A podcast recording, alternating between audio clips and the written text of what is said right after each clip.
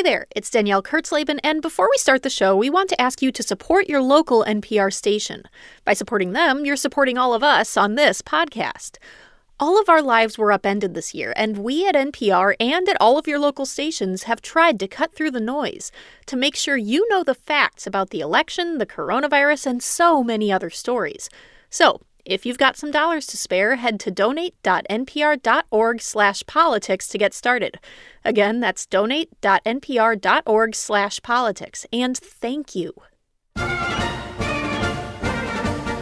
Hey there, it's the NPR Politics Podcast. I'm Ayesha Rascoe. I cover the White House. I'm Scott Detrow. I cover the Biden transition. I'm Jennifer Ludden. I edit Energy and Environment. So, Jennifer Ludden, you're here joining us. Uh, thanks so much for talking with us. Hello.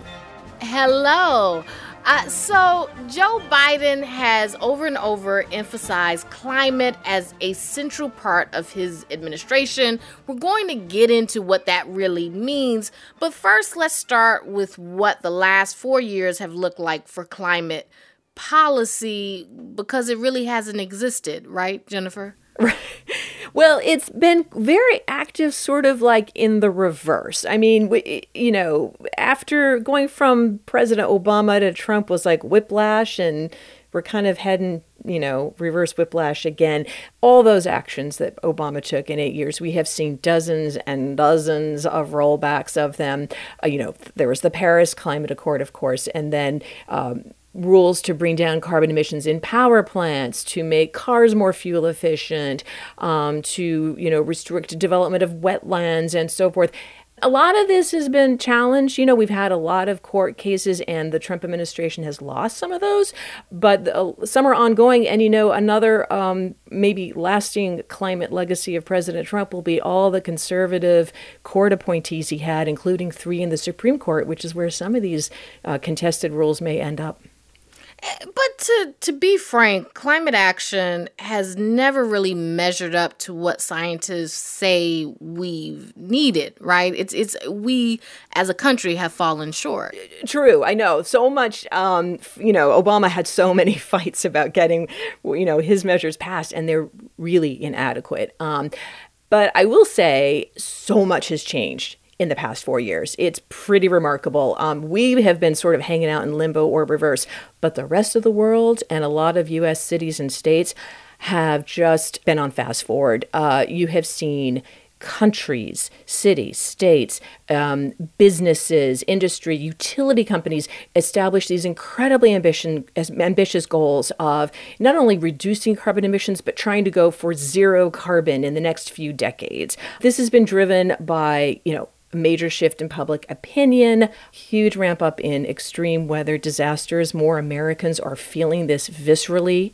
in their lives. The, you know, the hurricanes, the fires, the heat, and so you know it's pretty clear that uh, just bringing back what Obama had managed to pass is not going to be nearly enough. And that's the way that, that Biden talked about this throughout the campaign, and it's the way that the the various advisors and um, you know cabinet picks and cabinet level uh, special positions is created are viewing this. Like the overwhelming view of the people who will be setting policy is the world is on the clock. The U.S. has wasted four years on this effort, and they need to radically overhaul the entire power sector over a decade and a half and then keep going and totally transform the country's economy by 2050.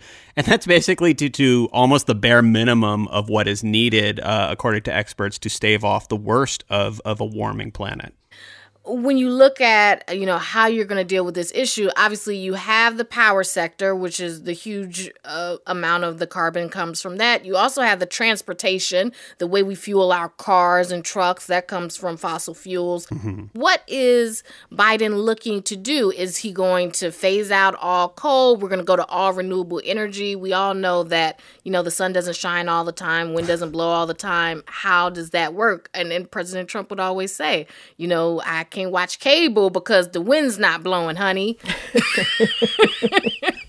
Some of these paths forward are more straightforward than others, right? Like just to take um, vehicles and and emissions, that's an area where it is pretty straightforward, and um, you have I wouldn't even call it a reluctant agreement, right? From a lot of lot of big auto manufacturers. Is that fair to say, Jennifer? Like it's kind of like acceptance of of, of like yes, Yeah. both in conjunction with states like California and the federal government, which clearly has the right to do this, getting back on pace Totally. to having like, stricter emissions, higher mileage standards, so cars are using less gasoline, and then hopefully sooner rather than later aren't using gasoline at all. Yeah, no, they're on board because you know the world is moving in in this direction. It's pretty clear. So you know they're quibbling over the details, um, but they see what's happening. And then you know I think the interesting thing about the Biden administration is that even beyond all these obvious things, I mean.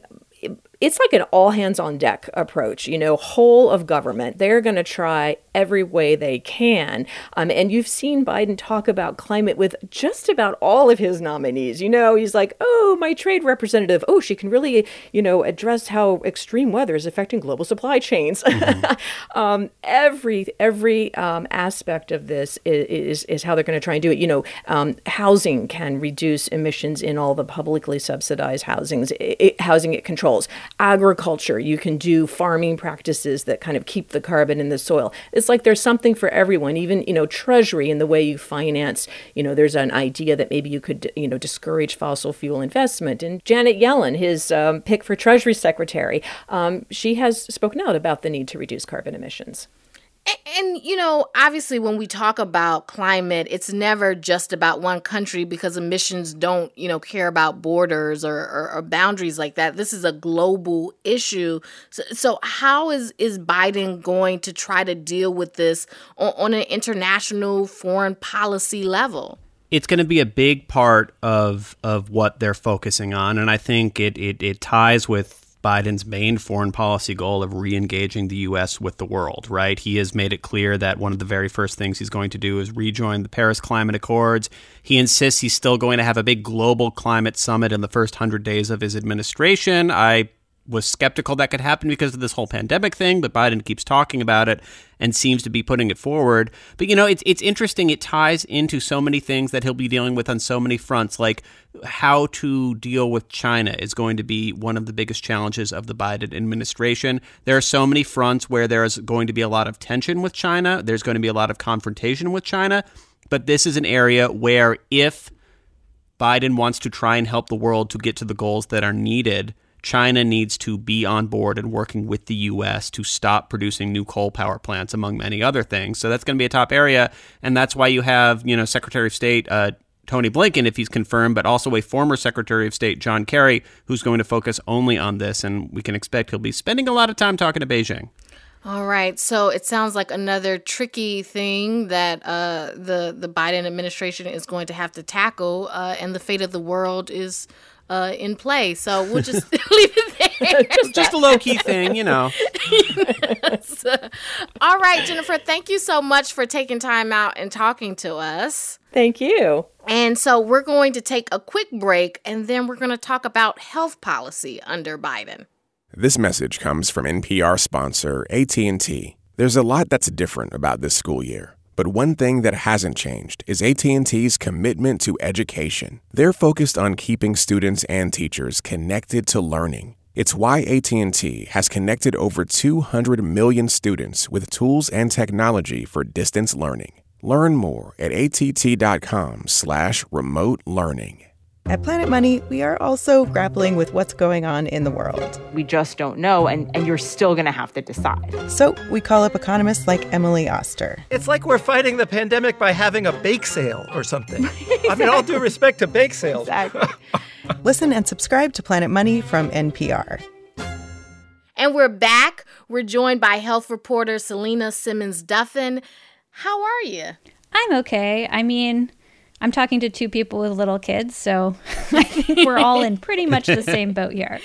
Yes, so we may hear some kids in the background, and they may not be mine this time, um, but probably are. We've got some bluey going in the background here, and it's working well. Perfect. So obviously, the reason why we're home is um, because there's this huge pandemic, uh, and managing that will define the first big part of Biden's presidency. But healthcare is much more than just the pandemic. Uh, there's so much more uh, in the ways that it touches our lives. So I thought it would be worth just kind of diving into that here. Let's mm-hmm. start with who, who is on the team for Biden for healthcare. Well, he's picked Xavier Becerra, who's the Attorney General for California, as his head of HHS, the Department of Health and Human Services. And he has Dr. Rochelle Walensky coming in to run CDC. She is an infectious disease doctor who's worked on HIV for most of her career. They're really well respected. Xavier Becerra doesn't have a healthcare background, but he's come up on my beat a lot because he's sued the Trump administration many times over the ACA. And the ACA is the Affordable Care Act. Yes. Um, he also has a really star studded team um, to advise him on COVID. His picks so far on the healthcare front have been pretty well received. I think that um, his HHS pick, Xavier Becerra, might face some resistance in the Senate, but we'll have to see about that. But the big thing with Becerra is that, you know, as you mentioned, that he has, you know, done lawsuits kind of protecting the Affordable Care Act. How is Biden thinking about, you know, that law, that signature law going forward? You know, it's interesting. This was like the dominant issue of that enormous Democratic primary. We spent all of 2019, particularly after every debate, talking endlessly about, you know, candidates who wanted to do away with it, to have a whole you know, public option, um, government run healthcare type program. Biden defending the Affordable Care Act. That, because of so many things have happened, obviously the pandemic being first among them, changing the ACA is kind of dropped from that very top tier of things that Biden wants to deal with. It's still important, but there's other stuff in the way as well.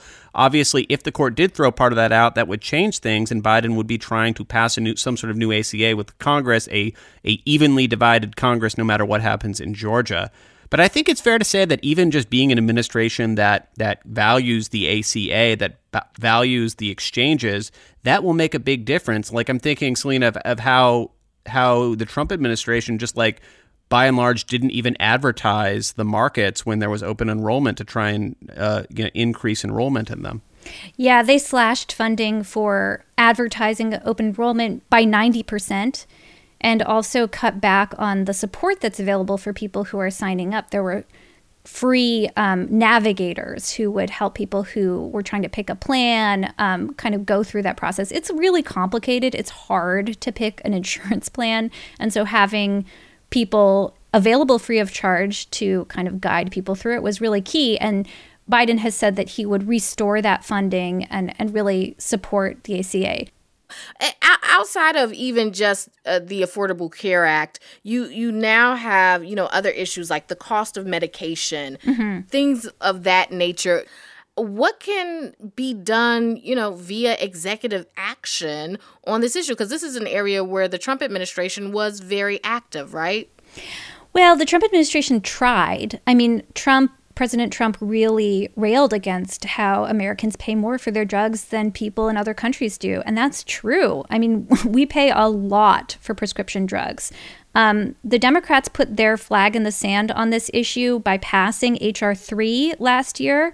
It gave the Secretary of HHS the ability to negotiate over the cost of drugs in Medicare. And that would have a huge impact on the whole market beyond people in Medicare if the government was able to say, you know, we have leverage, we have buying power to the pharmaceutical industry. We want to pay this for this drug and not more. Um, Republicans say that is government price setting, that's not negotiation, and it's a non starter both Biden and Trump have expressed support for importing drugs from Canada, but that's another idea that just seems like kind of a weird workaround for actually dealing with what the costs of drugs are here and and working with drug companies to bring the costs down. Um, and I'm interested to see how this all plays out in the context of COVID because you have pharmaceutical companies. I mean, Moderna and Pfizer are on the tips of everyone's tongues because they are the creators of these vaccines that are hopefully going to end the pandemic. pharma had a really, really bad reputation before the pandemic. I mean, the public perceptions of the pharmaceutical industry was just in the pits. And so I'm really interested to see how the pandemic changes the pharmaceutical industry's leverage to be able to push back on some of these ideas. All right, so let's let's leave it there. Selena, thank you so much for stopping by virtually or whatever this is called now. Um, Thanks for having me. Yes, thank you for sharing all your insights. I'm Ayesha Rascoe. I cover the White House. And I'm Scott Detrow. I cover the Biden transition. Thank you for listening to the NPR Politics Podcast.